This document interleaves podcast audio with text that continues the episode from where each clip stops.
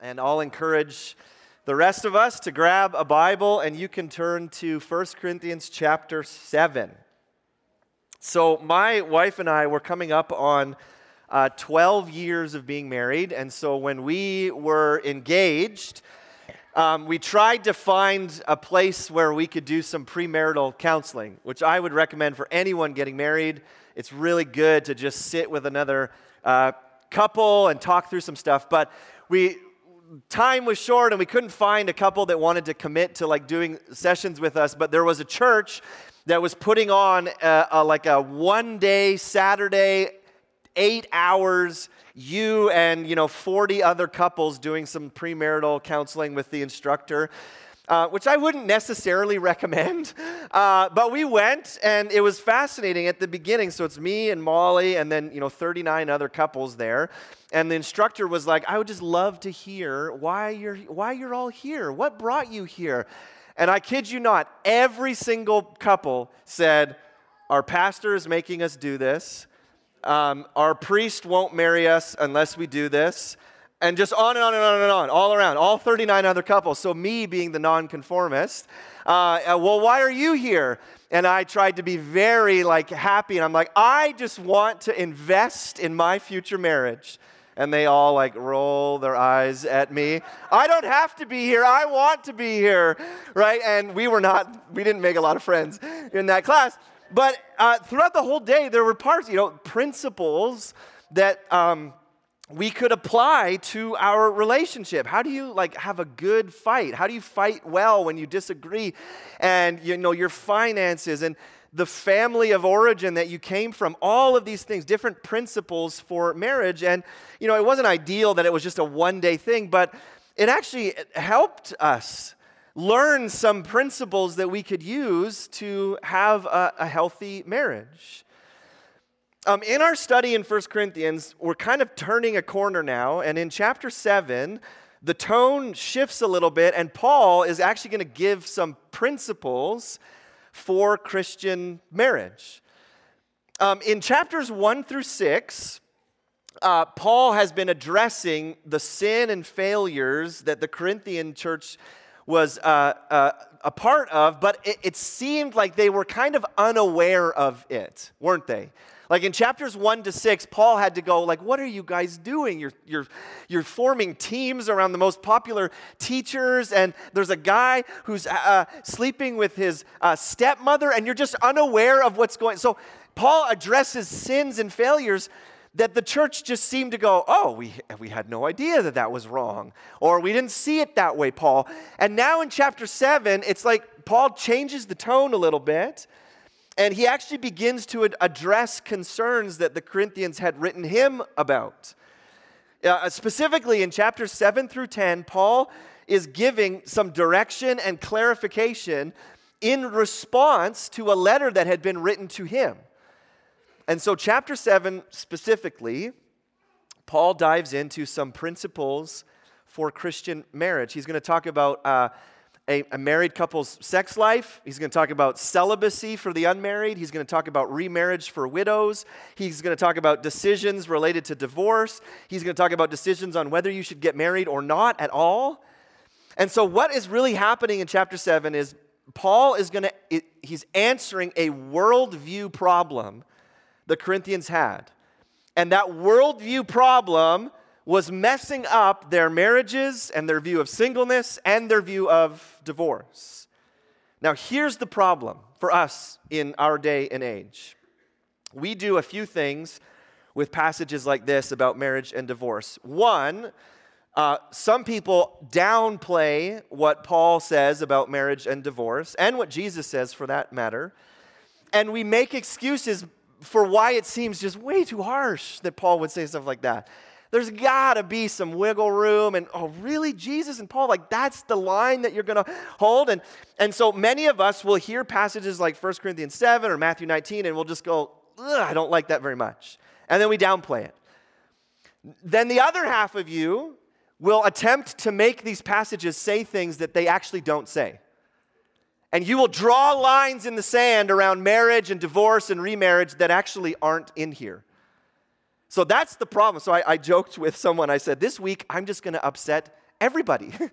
Because we do that. We fall into usually one of two camps. Either it's like, I don't think that applies to us, or we're like, this is what it says, and it actually doesn't say that. So let me give you some things to consider as we work our way through chapter 7. Paul is not giving a marriage manual for every possible scenario related to your marriage. Paul is not giving us, here are my systematic thoughts fully on marriage. He doesn't do that in 1 Corinthians 7. Paul is answering a specific question the Corinthians had about sexuality and marriage, and in his answer, he lays out principles for marriage, but this is not everything that the Bible has to say about marriage. So keep that in mind, right? Don't make the passage say things that it doesn't say. Or on the other side, don't just ignore the passage because you don't like what it says. We want to know what are some principles that God is laying out for us. So here's my goal. I want to work through verses 1 through 16 this morning. And Paul is going to address four different scenarios, four types of people. One, he's going to address married couples. Two, he addresses singles. Three, he addresses divorce among Christians. And then fourthly, he addresses divorce when there's a mixed marriage. One person is a believer and one isn't, right? So I think that hits just about everybody in this room, that it applies to us.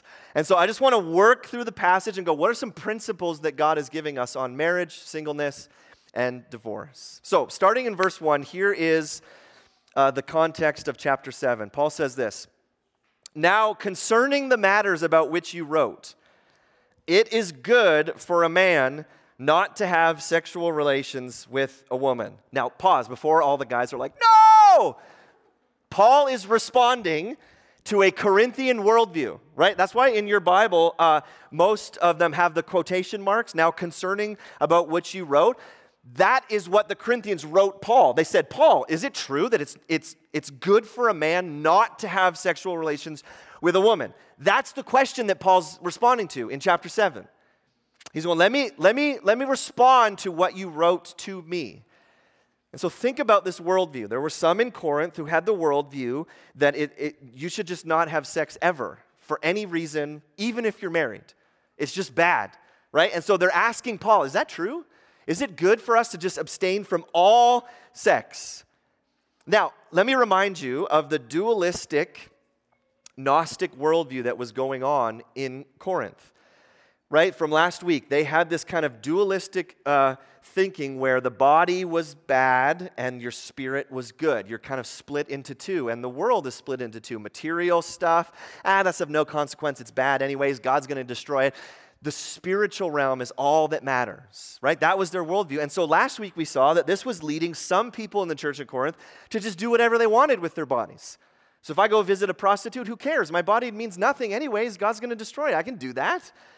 And yet there were others who had the same worldview, body, spirit, split, that thought, well, anything related to the body is just unworthy of us spiritual people, right? And so dualistic thinking, it leads either to license, where you just go, I can do whatever I want, or it leads to asceticism, which is basically I'm going to just deny myself everything related to the body. And so some people in Corinth thought that sex of any kind was bad, and discouraging sex even for married husbands and wives. You shouldn't even have sex with your spouse. It's bad. And they were advocating for strict sexual abstinence. They said it's mandatory for Christian life. If you want a higher spiritual path, you'll deny yourself that. And they were arguing abstinence within marriage. And some were arguing, you can kind of glean from how Paul responds, some were arguing that actually since it's too difficult to abstain when you get married, well, then you should just get divorced. If no sex is a higher spiritual life and you're married and you're tempted, just get divorced then. Singleness is the way to go. And especially if you are a believer and you're married to an unbeliever, they're going to pollute your spirit, so for sure divorce them. Right? You're a higher spiritual being now. And so this is bleeding into their relationships, this Gnostic, dualistic worldview. One scholar, I really appreciated it, he kind of fleshed out what he thought the Corinthian view might have been. He said, maybe, again, take it with a grain of salt. This is just one guy's musing. Maybe this is what the Corinthians were saying to Paul. Paul, since you yourself are unmarried and are not actively seeking marriage, and since you've denounced sexual immorality in your letter to us, is it not so that one is better off not to have sexual intercourse at all? After all, in the new age, which we've already entered by the Spirit, there's neither marrying nor giving in marriage. Why should we not be as the angels now?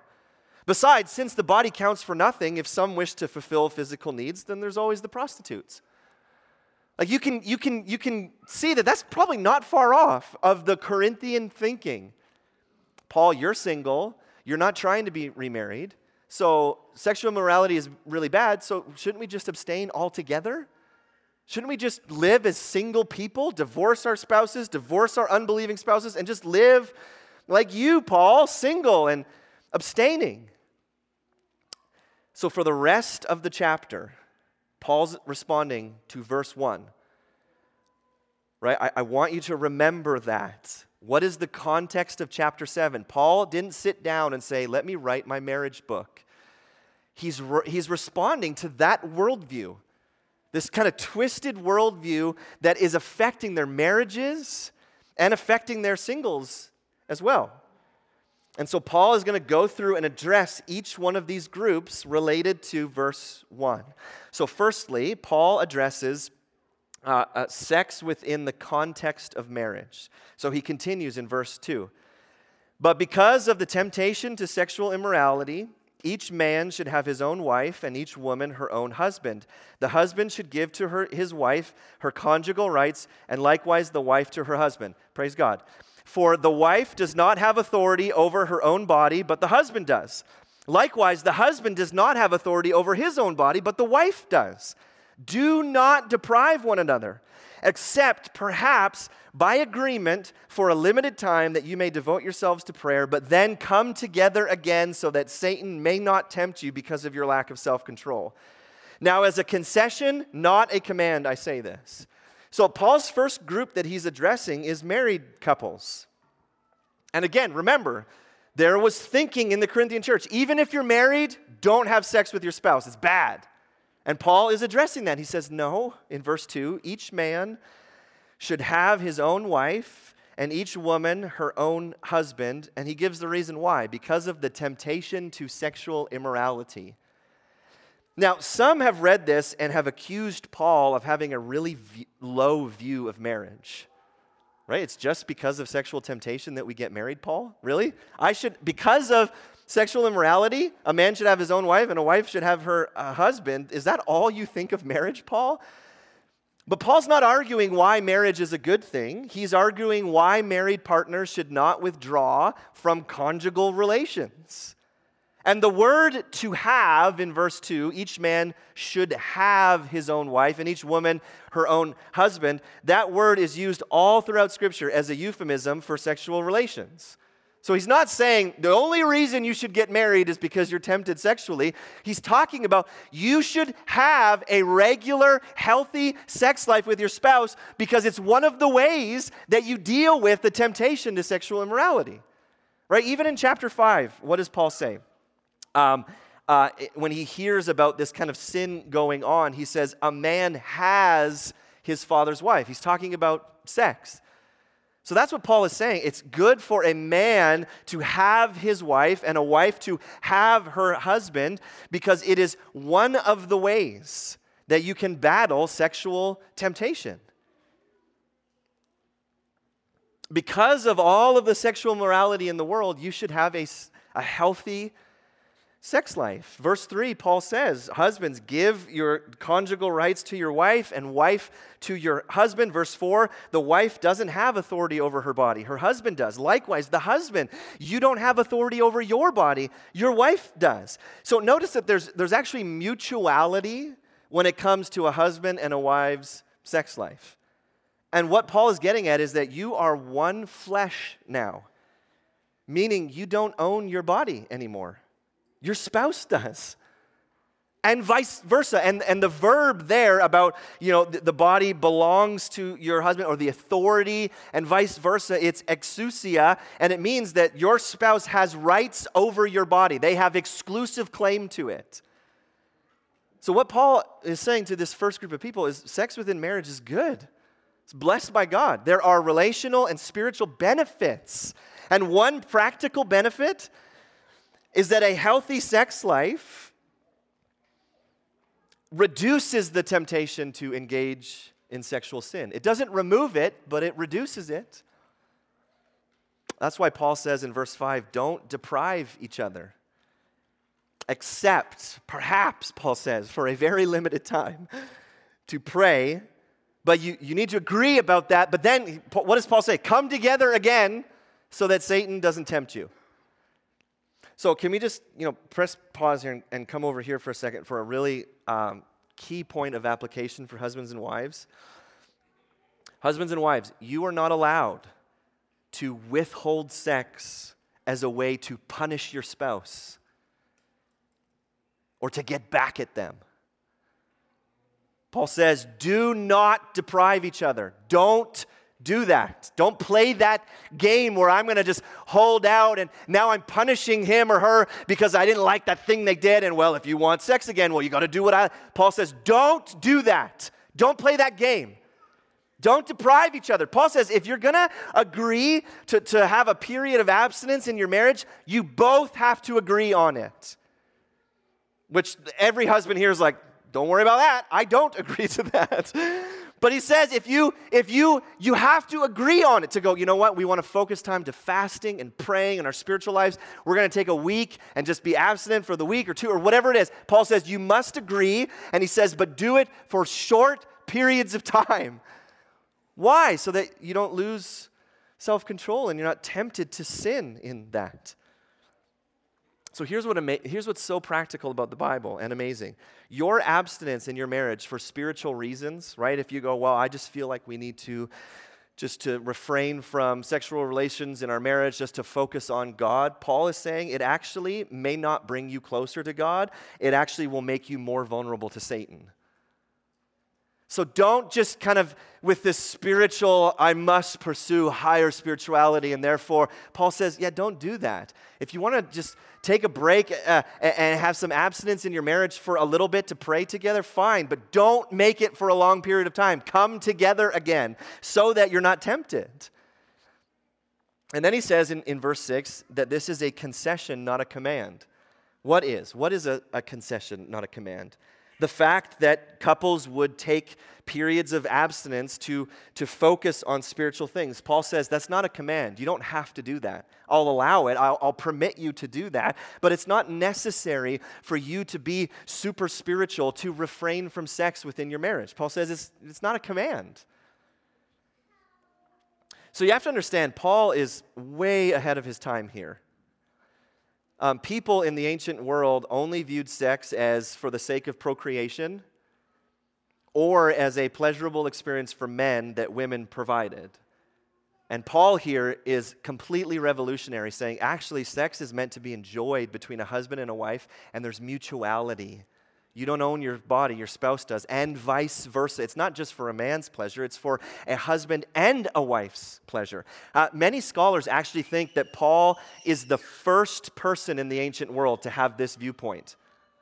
They go, this is revolutionary that an apostle would say, sex is not just for procreation and not just for a man, it's to be enjoyed by a husband and a wife together.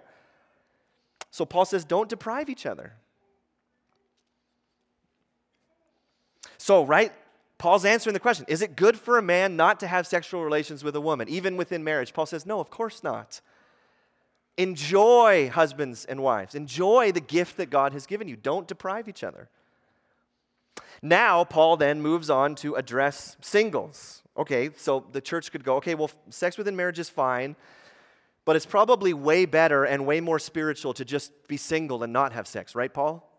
Like, if those married couples have to do that, that's fine. But it's like, if we're single and we stay single, then we're kind of like, whoo, we're up here now. So he says this in verse 7, I wish that all were as I myself am. He's talking about being single. But each has his own gift from God, one of one kind and one of another. To the unmarried and to the widows, I say that it's good for them to remain single as I am, but if they cannot exercise self-control, they should marry, for it is better to marry than to burn with passion. So Paul says, I wish that you could all be like me. We know, and there's debate, was Paul previously married and then his wife left him, or was he always single? We just don't really know for sure. But we know that Paul is, in this moment, he's single. And so he says, I wish you guys could all be like me and just remain single. But, Paul says, but it's a gift. It's a gift from God. Some are gifted to be married. Some are gifted to be single. And Paul says to the unmarried and to the widows, those who have lost their spouses, he says, I think it's good if you can remain single like I am. But if you can't exercise self-control, well, then it's better to just get married. It is better to be married than to try and pursue what you think is a higher spiritual calling and just trying to white-knuckle it and burning with passion. Paul says, just get married then. Right? Singleness is not a step above getting married. He says it's a gift. God calls some people to be single, and God calls some people to be married. But why would Paul say that he wished that everyone could be single like him? I think singleness allows more service to the gospel. You can actually concentrate all your energy on gospel proclamation rather than the distraction of a partner. Now, don't get mad that I called them a distraction. Paul says that later on. He says, you know, a married person has a lot more distractions than an unmarried person, right? Your family, your wife, your children, your husband, you have all of these extra responsibilities. Paul is saying a single person doesn't have those. They can pour way more energy into the gospel. But Paul does concede that it just doesn't work for everyone. For some, the desire to have a partner is a distraction from the gospel priority. And so what you need to hear if you're single, having sexual desires and wanting to get married is not a sin. It's not that you're going, oh, I'm now going to be lesser on the spiritual levels because I had to get married because I couldn't control myself. No, Paul says singleness and marriage, they're both gifts from God. One is not more holy than the other. And Paul, we're going to leave that there because Paul, later on in chapter 7, he's going to dive way more into the topic of singleness. But he's addressing their concerns, right? If all sex is bad, well, then it's better if we all just stay single, right? That's more spiritual. And Paul says, no, it's not. Singleness is a gift from God. Marriage is a gift from God. Thirdly, Paul talks to those married couples who are maybe toying with the idea of divorce, right? Because if marriage is, or if abstinence is preferred spiritually, right? That's their worldview. And I'm married, well, I want to be a deeper spiritual person. Maybe I should just divorce my spouse and be single like Paul is. And so what is Paul's answer to that? Verse 10, to the married I give this charge, not I, but the Lord. The wife should not separate from her husband, but if she does, she should remain unmarried or else be reconciled to her husband. And the husband should not divorce his wife. Paul is talking about divorce among believers. And we know that because the very next section he talks about divorce where someone's a believer and someone isn't. So here you have two Christians, two followers of Jesus. What do we do? Do we get divorced? So what does Paul mean in the brackets, right, where he says, to the married I give this charge, not I, but the Lord? What Paul is saying is that Jesus has already taught on this, and Paul's view is not any different from Jesus. Right? Jesus in Matthew 19, when he's asked about divorce, he says that a man and a woman, this is my paraphrase, should not get divorced except for cases of sexual immorality, or else those two people will commit adultery. And so when Paul says to the married believers, I'm giving this charge, well, actually it's not me, it's Jesus, because my opinion lines up with what Jesus said. He says a married Christian couple should not get divorced. The wife should not separate from her husband. The husband should not divorce his wife. Now, those two words, there's no difference between separation and divorce in the biblical world. So, you know, in our day and age, we have made them different. Well, you can separate and live apart and blah, blah, blah. And then separation is usually just the next step towards divorce. When the words are different, but there's no such thing as separation in the ancient world. Separation is divorce. That's how they viewed it. So it's just different words to describe the same thing. Paul is saying the wife should not divorce her husband. The husband should not divorce his wife. Now, in the ancient world, there were different rules about divorce. The Roman view, divorce was very frequent and very easily accessible, especially for a man. But Roman law permitted either a husband or a wife to divorce their spouse for any reason. In the Jewish world, in the Shema, which was kind of a Jewish sect or a way of thinking, the Shema was divorce is only for cases of unfaithfulness. And then you had the Hillel, which was another Jewish camp, and they allowed divorce for anything. There's actually recorded in some of their writings, speaking of a husband, he may divorce her even if she spoiled a dish for him. So if it was like your wife burned dinner, divorce. That's how easy it was for those groups of people. So Paul's teaching goes against so much of the easy divorce of that day and of our day. Jesus said, you must not, you may not divorce except for cases of sexual immorality. And what Paul is saying here is two believers, two followers of Jesus should not divorce. And if someone does, Paul goes on to say, well then that individual must remain unmarried or go and be reconciled to their spouse. So notice, Paul's saying, you know, here's the command, don't get divorced. Should you choose to disobey the command of God, then here are your options. You can stay single or you can pursue reconciliation with your spouse. I want you to see this because notice that Paul doesn't say, look at verse 10 or at verse 11. The wife should not separate from her husband, but if she does, Paul doesn't say, kick her out of the church and never speak to her again.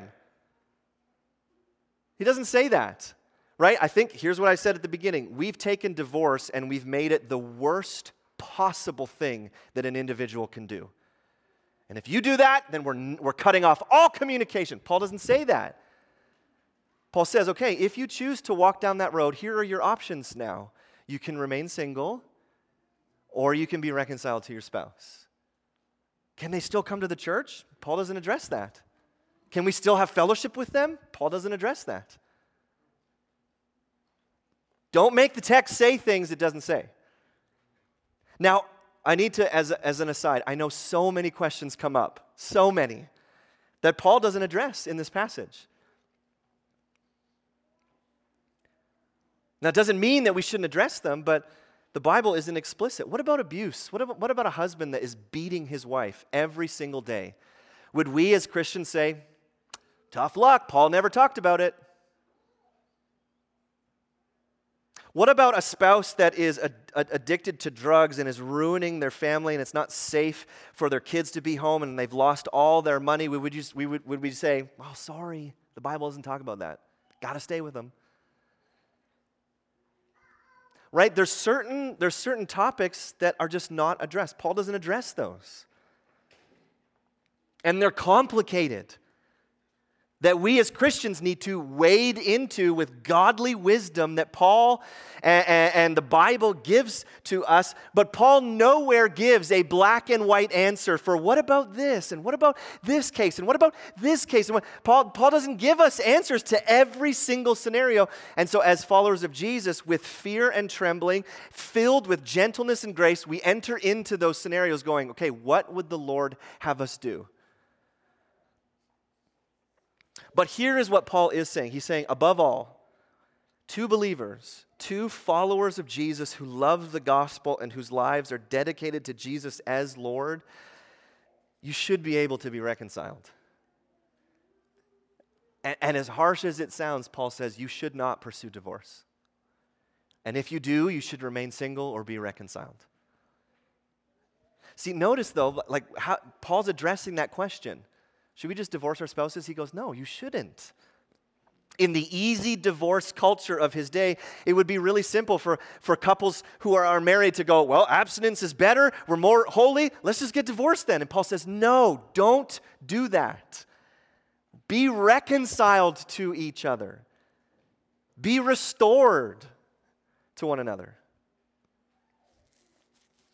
Lastly, last group of people Paul addresses. Remember the question Paul's answering. Is it good for a man not to have sexual relations with a woman? Paul has answered, well, no, you don't need to remain celibate in marriage. Sex is a great gift from God for husbands and wives. No, you don't need to just divorce your spouse because you want to be abstinent. And no, singleness is not superior or more holy than being married. Lastly, it's like they've asked him, well, what do I do if I'm a follower of Jesus and my spouse isn't? Like, am I being tainted by them spiritually? Should I just divorce them because they don't follow Jesus like I do? Here's what Paul says. To the rest, I say, verse 12, I, not the Lord, that if any brother has a wife who is an unbeliever, and she consents to live with him, he should not divorce her. If any woman has a husband who's an unbeliever and he consents to live with her, she should not divorce him. For the unbelieving husband is made holy because of his wife, and the unbelieving wife is made holy because of her husband. Otherwise, your children would be unclean, but as it is, they are holy. But if the unbelieving partner separates, let it be so. In such cases, the brother or sister is not enslaved. God has called you to peace. For how do you know, wife, whether you will save your husband, or how do you know, husband, whether you will save your wife? Notice that Paul says again, to the rest I say, and then in brackets, I, not the Lord. What does he mean by that? He means that Jesus specifically never addressed this topic. Jesus never said, well, here's what you do if one of you loves God and one of you doesn't. So Paul's saying, I'm kind of wading into this territory. Jesus never commented on this. Now, that doesn't mean that it's any less authoritative, right? Paul, as an apostle, he has the authority to say, thus saith, this is God's command. But all he's saying is, well, Jesus never addressed this. Jesus never talked about married couples where one's a believer and one isn't. So here's another aside, okay? You can see just kind of the mess of the situation when one spouse is a believer and one isn't. So to all the singles in the room, my greatest advice to you to avoid this, don't marry someone who doesn't love Jesus. I did young adult ministry for years. And young adult ministry is interesting because I was married at the time, but you can just like feel the tension of all these young adults like, oh, I need a husband, I need a wife, and you can cut the tension with a knife, right? And they're all coupling up and things like that. And so I would talk with different people who had started dating people, and oh, Andrew, I just started dating this new guy and he's amazing, and I would go, great, does he love Jesus? Well, I mean, he's just like, oh, he's so great and he loves me so well and he takes care of me. Great, does he love Jesus? We're so in sync and all of our likes and dislikes are the same. And he's so good looking. Great. Does he love Jesus? All that other stuff pales in comparison. Who is his Lord? But we do that, don't we? Well, is it that important? Yes. 2 Corinthians 6, God commands us not to be unequally yoked with unbelievers. So you will save yourself a lot of heartache if the main box that your potential partner has to check is, do they love and serve Jesus? So clearly, there were some in Corinth who the gospel had awakened their hearts and they had become believers, but their spouses hadn't. And so what do? Right? I hear the gospel, I surrender to Jesus, and yet my spouse says, nah, I'm okay, I don't want anything to do with that. Should I divorce them? Paul says in verse 12, nope, don't divorce her, don't divorce him. And then in verse 14 he says, actually, your unbelieving spouse is made holy because of you. So what in the world does that mean? And your children. Here's what it can't mean. It can't mean that people are sanctified and saved by like proxy. right? Just because I'm being sanctified doesn't mean that my spouse and kids are holy because I'm holy and God's working in my life. We know that it doesn't work like that, right? God sanctifies each individual person. But here, I think, is what Paul is getting at, is that if you are a follower of Jesus and your spouse and maybe your kids aren't, your home will now be filled with the influence of the gospel. I mean, your unbelieving spouse and kids are going to hear about Jesus all the time now, hopefully, right? One scholar wrote this. He said, continuing the marriage, this between a believing spouse and an unbelieving spouse, accords with God's design for marriage, and it should be hallowed as a sphere in which God's holiness and his transforming power operate. Right? Paul says, who knows? Like, you might end up, through your influence in the home, you might end up saving your spouse. And so he says, it's like they're in the bubble of your home, and you are holy and being sanctified, and it kind of affects them. So no, you shouldn't just divorce them because they don't believe. But in verse 15, Paul says, he gives this caveat. However, if an unbelieving partner wants to separate, he means divorce, he says, you as a believer are not required to fight and hold on to that marriage. If your unbelieving partner says, I'm done, I can't handle this, I don't want to be here, I'm leaving, we're getting divorced, Paul says, you can let it be so. You are not enslaved. You're not obligated to seek reconciliation if you're abandoned by your unbelieving spouse. God's called you to peace. You can be at peace if your unbelieving spouse wants a divorce. You haven't sinned by allowing that to happen. But he says, but you as a believer, you don't pursue divorce with your unbelieving spouse. Who knows? Maybe God's going to use you to save them.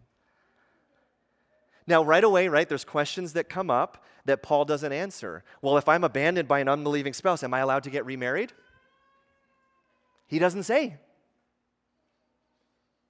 And so that's one of those areas that we wade into with godly wisdom and with grace and with gentleness, going, what would the Lord have for you in this situation?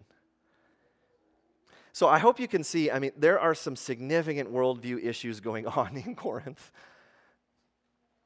And their dualistic line of thinking is affecting their view of marriage, their view of singleness, their view of sex, their view of divorce. And I think that there's principles in this for us as well, depending on the stage of life that you're in. It affects our view of a healthy sex life within marriage, right? The mutuality of, I'm going to meet my spouse's needs sexually, right? Listen, this flies in the face of our world where sex has become about me and my needs, and you need to fulfill me. And the Bible says, no, it's actually mutual. It's between you and as husband and wife. Fulfill each other's needs. Stop thinking about yourself. Think about them. This passage should hopefully give us a proper view of singleness and marriage. Listen, as Christians, as churches, we've done a terrible job of this, where we go, oh, you're single? Ooh. And it's like you're cursed by God. Paul would say, no. If you are single, maybe God has called you with that gift so that you can be on mission in his kingdom. You're not cursed because you're single. Singleness, gift. Marriage, gift. And then I think it gives us some principles for a proper view of divorce among believers, and between mixed marriages where one spouse is a believer and one isn't. Like I said at the beginning, some of us, we find Paul's words and Jesus' words about marriage and divorce just way too harsh. We just go, oh man, I don't like that. And then we try and we find ways around it. And then on the flip side, there's many of us who make divorce the worst possible sin you could ever possibly commit.